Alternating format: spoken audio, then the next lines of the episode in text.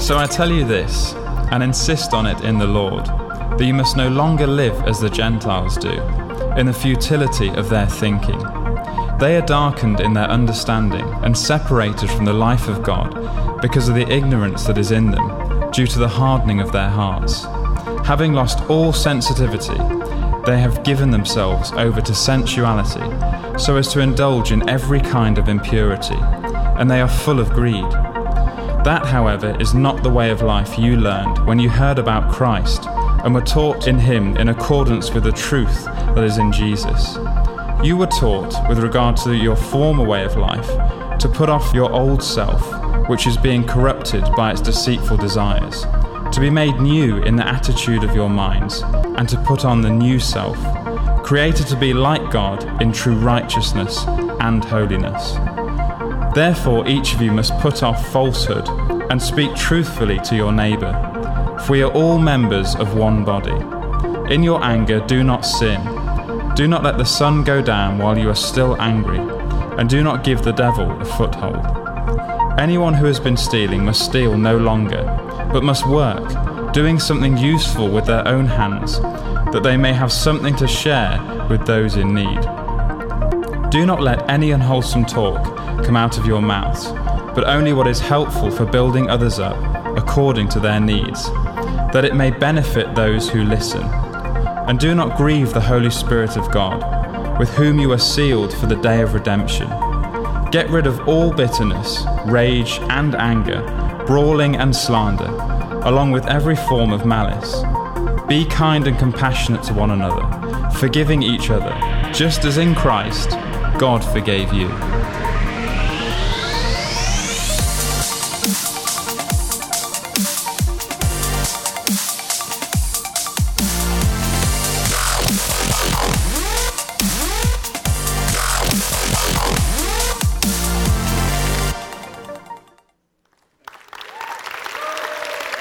Thank you. Great to see you, everybody.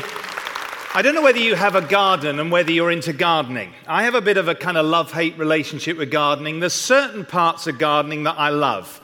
I'm kind of really into the planting side. Uh, this time last year, I noticed that in the previous spring, our garden was devoid of any color. So I went to the uh, garden shop and loaded up the car with tons and tons of bulbs. I bought this massive sack of must have been about a couple of hundred daffodils. By the time I'd planted number 100, my keenness for planting was, was reducing. But nonetheless, this spring 2016, we had a wonderful display of color. I appreciated the benefits of the planting. I'm also not too bad at watering when we need to wa- water summer bedding. There's one bit of gardening that I hate weeding. weeding. Karen is into weeding big time. And so from time to time on a Saturday, she'll gently, most of the time, say, We need to do some weeding. And so we get into the weeding. And I don't know whether it's just me, but I have a long standing hatred of dandelions.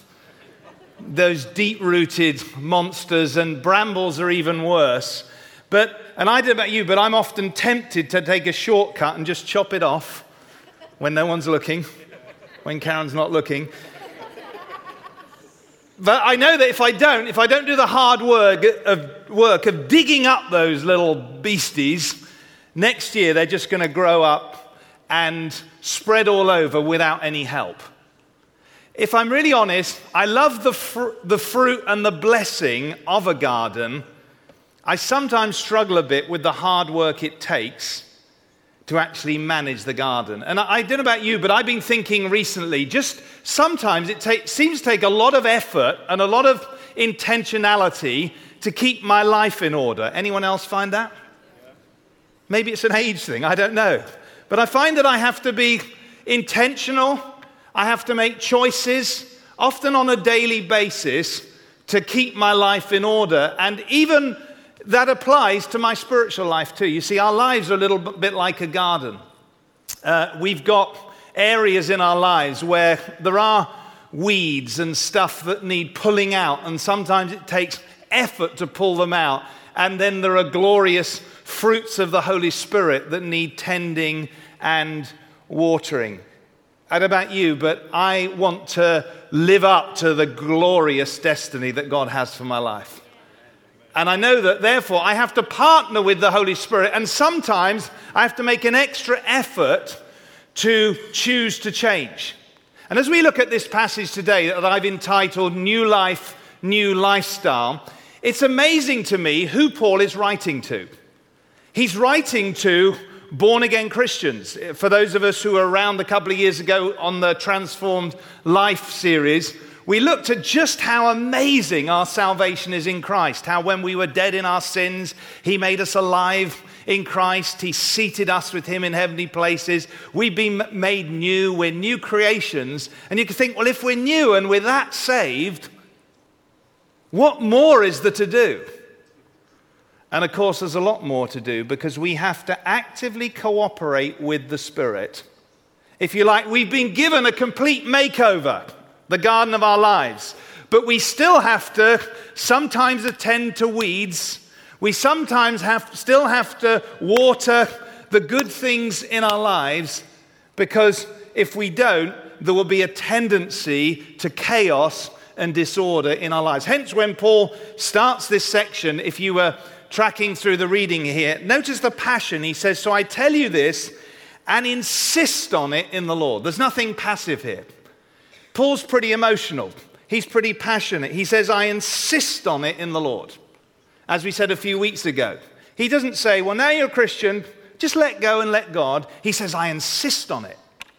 There's something that we need to give our very best to. What's he insisting on? That you no longer live as the Gentiles do. We, uh, let me update it for us. He's saying, You were once living a certain way. Don't go back and live that way.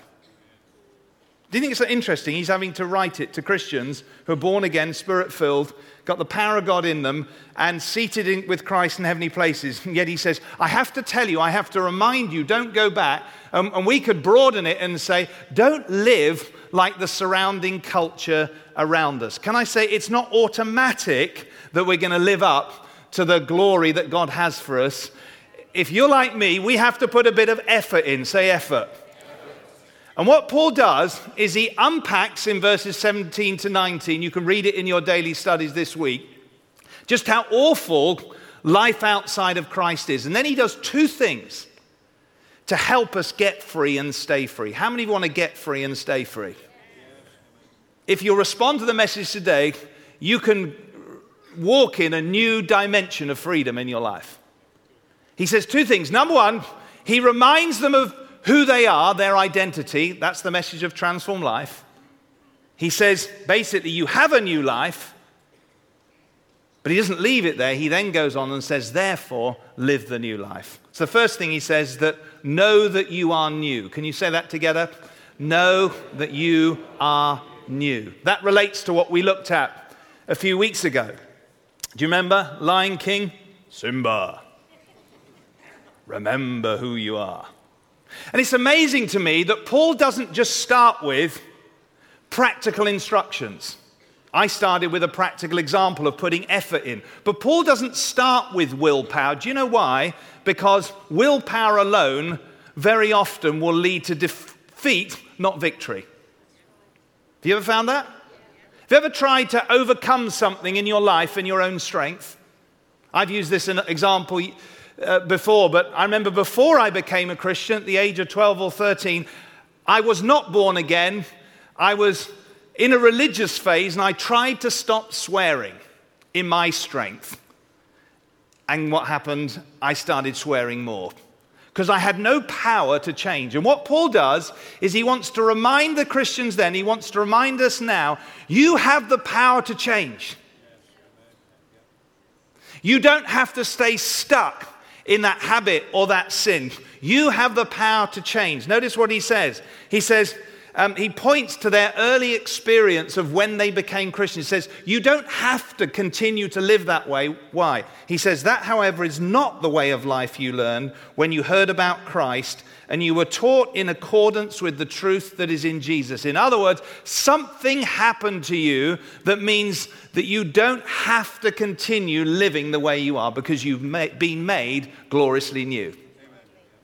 And Paul is saying again, it's like there's almost a bit of a stuck record here. It's almost like he can't go on to talk about the practice until he's taught them the doctrine again. How many know we have to have our minds renewed if we want to stay free? And so, what he wants to say is, I want to remind you again know that you are new. And then he goes on, and this is going to be the basis of our memory verses.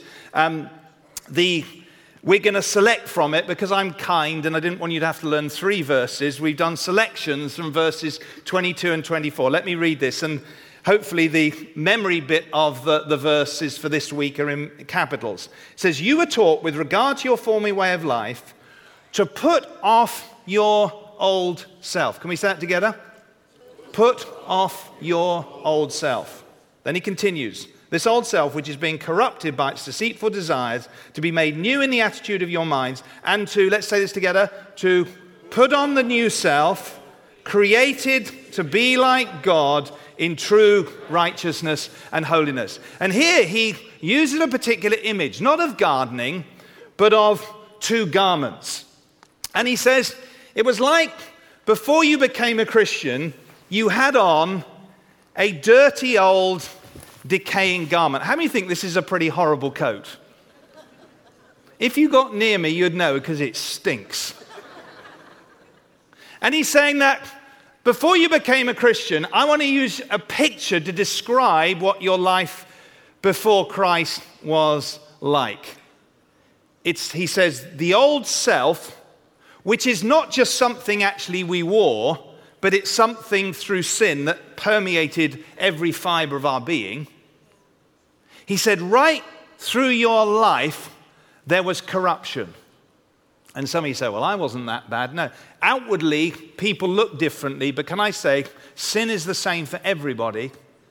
Whether someone is outwardly respectable or outwardly li- living an obviously dissolute life, Paul says you had a former way of life that's been corrupted. And he uses the picture of an old garment to describe what he says the old self, the old selfish, rebellious self that was separated from God, that had an eternal destiny away from him, that was enslaved, that was bound. That's the bad news. And he wants to remind the Christians then, and the Holy Spirit wants to remind us today if you are a believer here, something happened. God did a work in you. But we had to, at our conversion, cooperate with the Spirit's work. So he says, What you did is you put off your old self.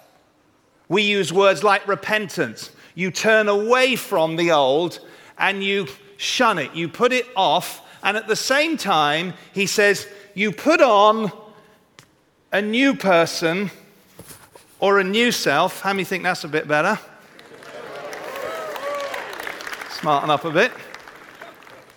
And he says, There's something glorious about this new self. It's not a little bit like the other one.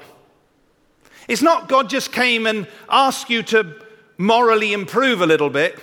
He said, Through your cooperation with the Spirit, an old person was cast off, an old deceitful self, selfish at the, the core, was put off. And you put on a new garment, a new person in Christ. And listen to the description of this the new self, I love this, created to be like God.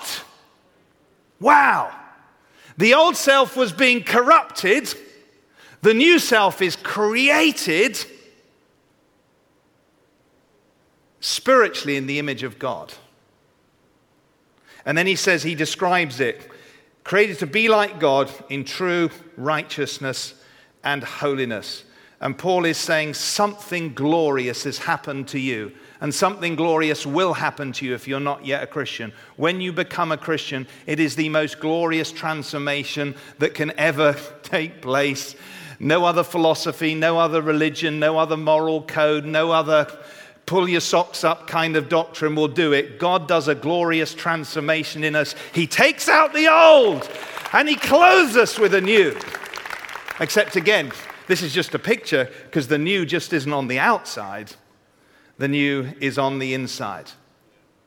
And Paul basically says, Know that you are new.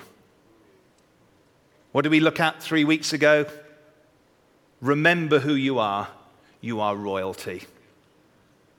So that's the foundation. But of course, Paul doesn't stop there.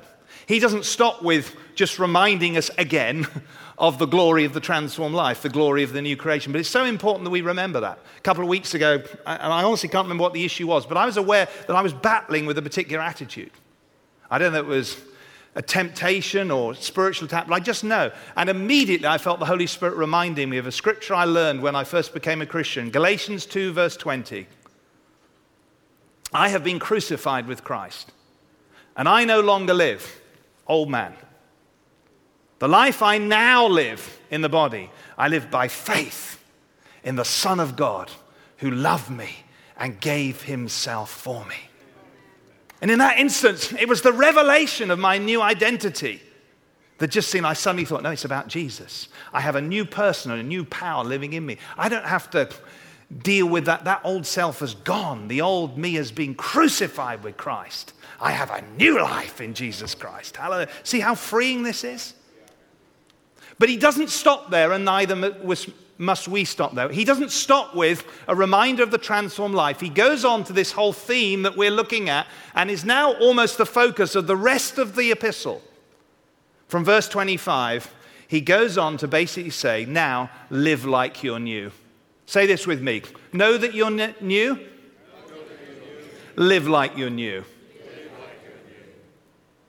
You see, there's one sense in which the putting off and the putting on is a one time experience. You can't get born again again. But there's another sense in which, experientially, how many of you know that almost seems like on a daily basis sometimes, you have to keep putting off? Or is it just me? You're looking so holy out there. and you have to keep on putting on the new. And commentators are a bit kind of divided as to whether Paul's actually saying this is a, an ongoing action or this is a past work, and I think it's both. And sandwiched in between, verse 22, put off the old, verse 24, put on the new, is an interesting little verse that is in the present continuous. In other words, this is something that needs to go on and is going on all the time. Verse 23, to be made new in the attitude of your. So you're saved, but how do you know there's a little chappy up here who needs being renewed? You're new on the inside, but your mind, by the Holy Spirit, it's not all our work, but we have to cooperate with the Spirit and we have to renew our minds. What are we doing right now in this second? Hopefully, our minds are being renewed by the Spirit and the truth. See, if it was all done, we wouldn't need our minds to be renewed. But there's something about ongoing, daily application of truth. That's why please never get bored of us saying daily devotions. Read your Bible, pray in the Spirit, read Transform Living, memorize the verses, come to church, get into life group, get the word in you, because none of us, not even the most holy and long standing Christians, in Kingsgate have arrived. We're all on a journey. We still have a work that God wants to do because, although, if you like, potentially and spiritually I'm already new, there are still aspects of my life that need to be renewed. And so there's a sense in which I have to keep clothing myself with Christ, as Romans 13 says. And I keep having to shun this old man. And it's almost like Paul's saying, This is your former way of life. You've been made new. Don't put this dirty old thing again. Don't clothe yourself with that again. I mean, it looks disgusting. I'm not even wearing it properly. but it's, it's messing up with the, this clean, glorious. And Paul's saying, don't live like that. Don't go back to that. Can I say, if every Christian on planet Earth could just live in the light of this simple truth, I tell you, we'd have global revival. If we could all realize how glorious our new life is in Christ and actually say, right, for the rest of my life, I'm going to make an absolute decision and determination, so help me God, that the rest of my life I want to live the, to please the one who has saved me. And I don't want anything to do with this dirty old life. But he doesn't stop there. He says, keep putting off Keep clothing yourself with Christ. But then he gets really practical. And you see, the fact that he gets practical means that we need him to get practical. and so rather than just leaving it general, he actually articulates some of the areas that we may struggle with. And in this passage, there are five kind of areas that we'll look at briefly. And then Next week, there'll be a continuation of some of these same themes. And so the list I'm about to give you is not, is not the only things we need to attend to, but for some reason, Paul thinks these are pretty high on God's agenda. And interesting, if we look at the list in just a moment, we'll see that all of them essentially are about relationships. Where have we just been over the last couple of weeks? What's Paul's number one concern been? He starts with, I urge you to live a life worthy of the calling you've received humility, gentleness, patience, forbearance, love. Then what was his concern? Memory verse for week one. Make every effort to keep the unity of the Spirit in the bond of peace. And even last week, when we're looking at ministry, it's with the goal that we need to be united, we need to be one. And so there's a passion from the Spirit. Get rid of stuff that's not just going to harm and hinder you, but it's going to mess up the unity of the body. Because we are, let me remind you, we're on holy ground here. We're talking about the body of Jesus Christ, Son of God, Lord of all. And the power of a unified growingly mature church is something that's glorifying to God. Isn't that brings absolute terror, I believe, to the enemy and is a wonderful, glorious sign and wonder to the world. That's why Paul's so passionate. It's not just if you do these things, you'll have a better life, although I want to tell you, going God's way is always best, because we were fitted for this.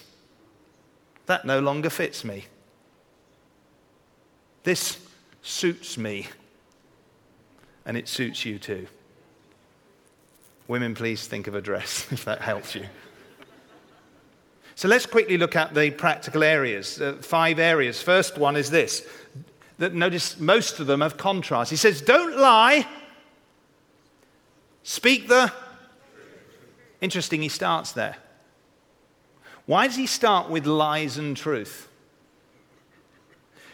Well, if you think about where deception comes in its, or, in its origins, we have a deceiver, the enemy. He is called, Jesus calls him the father of lies.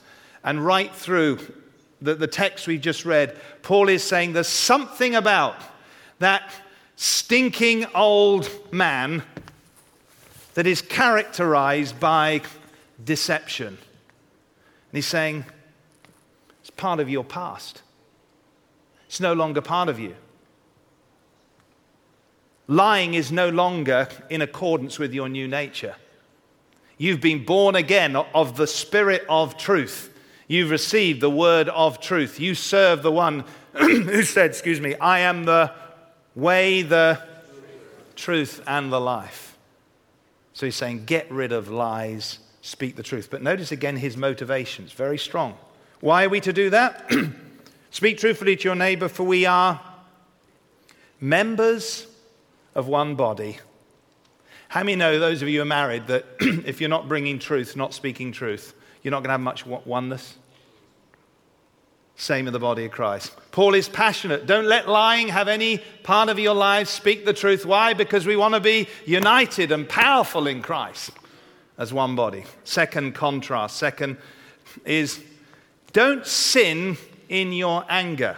Says, In your anger, do not sin. Do not let the sun go down while you're still angry, and do not give the devil a foothold. Verse 26. This is a quote from the Old Testament.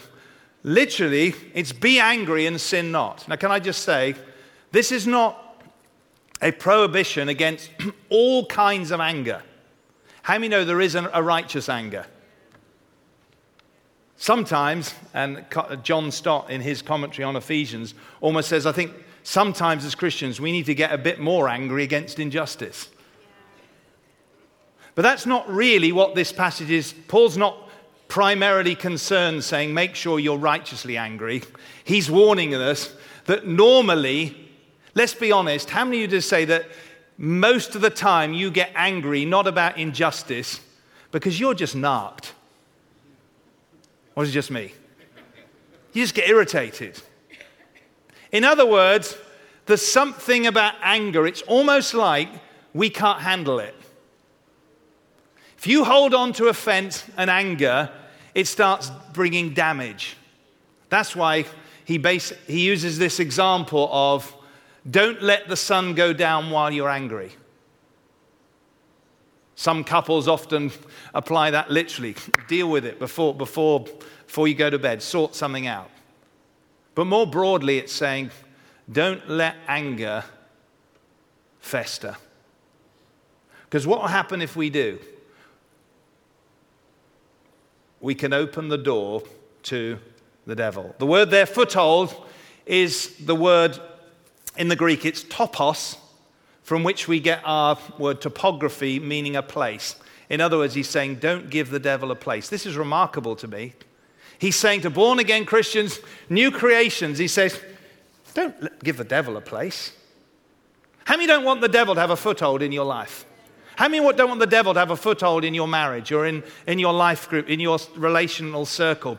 Well, let's not let unresolved anger have its place. Let's shut the door to it in Jesus' name. It's part of the old, not part of the new. Number three, don't steal, but work to give. Anyone who's been stealing must steal no longer, but must work, doing something useful with their own hands, that they may have something to share with those in need. Those who've been reading Transform Living will know that right at the top of my favorite films is Les Miserables.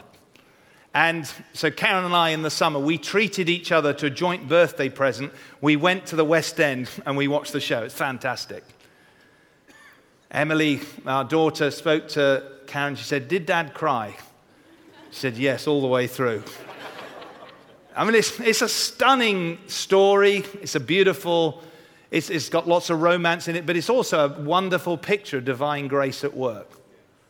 And I won't tell you the whole story because we'll be here for hours. But basically, I think the central point of the story is when the, the hero, Jean Valjean, who's had a history of stealing, steals again from a kindly bishop. And the bishop not only forgives him, but he actually gives him stuff that he hadn't even taken.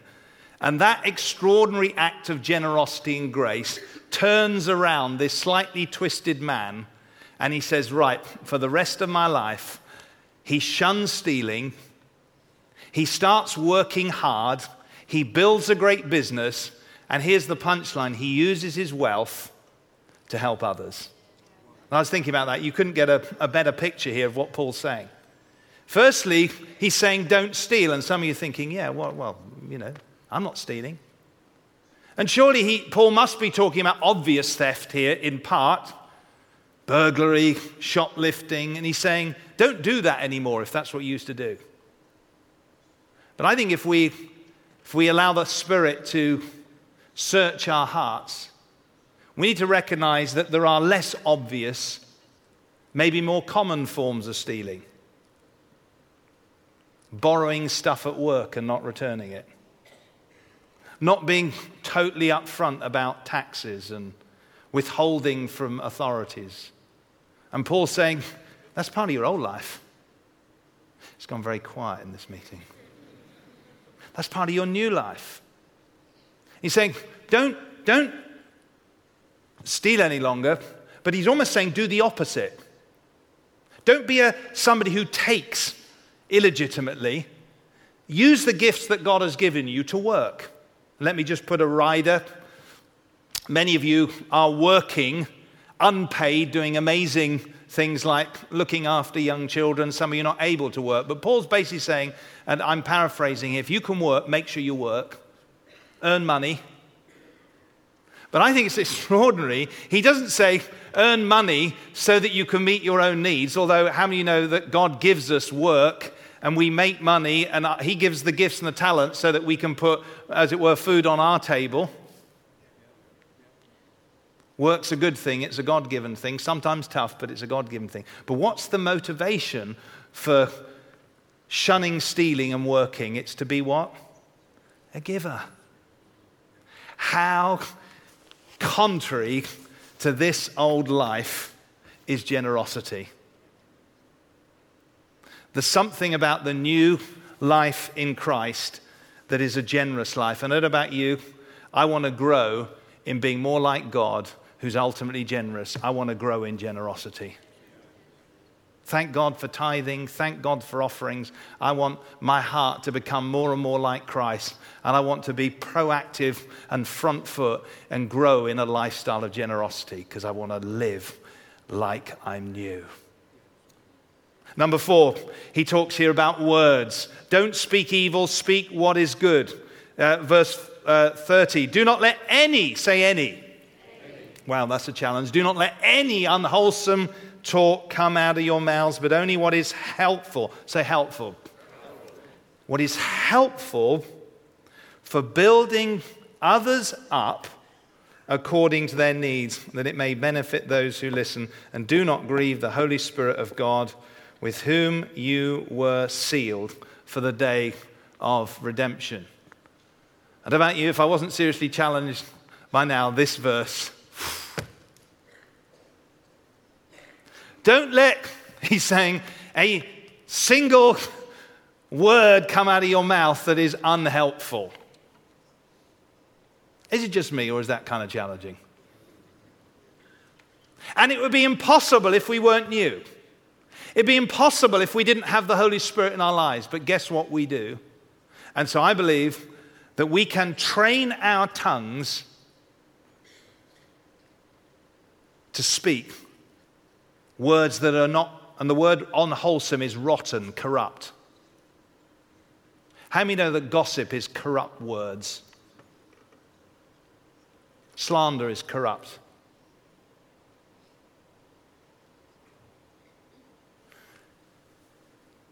When we first became Christians, the Holy Spirit took Karen and myself on a journey of watching our words.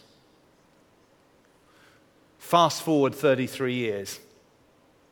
As I get into the word like this, I'm like, God, I want to do some fresh business. I want to be somebody who doesn't let any unwholesome word come out of my mouth. I want my words to be helpful. You know that your words have great power. Life and death are in the power of the tongue. I want to guard my lips. Think about a church where everyone was guarding what they say. Everyone was watching their words, and everyone was saying, Holy Spirit, will you help me? And why do I say the Holy Spirit? Because I think the punchline of this verse, and in one sense, the punchline of this whole passage, and, and for me, the ultimate motivation for why we're to do all this, it is to live in the light of the new, but it's this do not grieve the Holy Spirit of God, with whom you were sealed for the day of redemption. You see, God is a holy God. All through the Bible, it's clear. But in the Old Testament, it was primarily holiness that was, if you like, instituted through law and law keeping. Here, there's an even higher motivation in the New Testament. Thank God we're not under law, we're under grace. But that doesn't diminish the need to walk holy. It means that now our lives have been changed we have a new power, and our motivation is not about law keeping, it's about honoring the loving Holy Spirit who's come on the inside of us, who's our best friend, who's decided to be with us for eternity. And my appeal to you, because it's my personal passion, don't grieve this wonderful Holy Spirit. Don't grieve the Holy Spirit of God who's come on the inside of you. See, the Holy Spirit's not just a power, He's not just a feeling. He's not just, although He is, someone who helps us in life. He's a real person. He has things he likes, he has things he dislikes. I know what he doesn't like. He doesn't like if and when I ever speak unkindly or unhelpfully about other people. So, will you join me, church, in a journey of saying, Lord, help me be more sensitive to you? And there's a right sense of the fear of the Lord, not unholy fear, but the fear of the Lord, respect and honor for the one who lives on the inside of us. But then, just in case we get a little bit, oh dear, oh, he says, Don't grieve the Holy Spirit with whom you were sealed for the day of redemption. This is not a message of insecurity, it's because you're loved. Because you are His for eternity. Live in the light of the new, the, the, your new identity. Honor the one who's come on the inside of you and cooperate with Him. You can live differently because you have the Holy Spirit on the inside of you. Amen? And then the final summary verse that we could spend a whole message on, and I'm going to spend about a minute on, is this Don't be bitter or angry. He returns to anger again. But be kind, compassionate, and forgiving. Listen to this list of it's almost a summary verse of attitudes we need to get rid of and actions and words. Get rid. Say, get rid. Get rid of all bitterness, rage, and anger, brawling and slander, along with every form of malice. Instead, be kind, compassionate to one another, forgiving each other, just as in Christ God forgave you. How many know that forgiveness is absolutely central to what it means to live the new life. If we want to get free and stay free, if we want to honor Christ, if we want to honor one another, we've got to keep forgiving, just as in Christ God forgave us. I'm kind of glad he ends there. There's an overflow, as we'll see next week, into chapter 5, verse 1 and 2. But I'm glad he ends up on the note of forgiveness. Because I'm sure as you've been listening to this, and as I've been preparing this, how many say there might just be one little thing or two that the Holy Spirit is finger on? And the goal is not to go down a plug hole of condemnation. The goal is say, I receive it, Lord. I want to come to your altar. I want to come before your throne. I want you to freshly cleanse me. I repent. Set me free and I want to choose to live differently. We've talked a lot about the two garments. Can I return as I close to the garden? Paul's saying, God has done a glorious makeover in your life spiritually. Look at it. Look how glorious you are in Christ. Created to be like Him in true righteousness and holiness. But because you need your mind to be renewed, because 21st century and probably no different to there then, you're being bombarded by a culture that's telling you live differently all the time. You've got to make some choices. You've got to keep getting rid of stuff. There's some weeds around. They try and land. Got to get them out quickly. There may be some dandelion like weeds that you've got to do a bit of work at. Can I say this is not just a Sunday message? This is a Monday through Sunday message. And my prayer is that all week as we dig into the Word, we'll say, Holy Spirit, come and, come and help me dig out stuff. And then we need to partner with the Spirit and sow to the good things of God. How many want the beauty of your new life in Christ to affect every area of your life and lifestyle? If so, let's pray together. Father, I want to thank you for the spirit of wisdom and revelation. Thank you, Lord, that when we know the truth, the truth will set us free. I pray for a deep cleansing and transforming work this Sunday and in the coming weeks. Do a new thing in my life, do a new thing in every single one of us. In Jesus' name. Everybody said, Amen.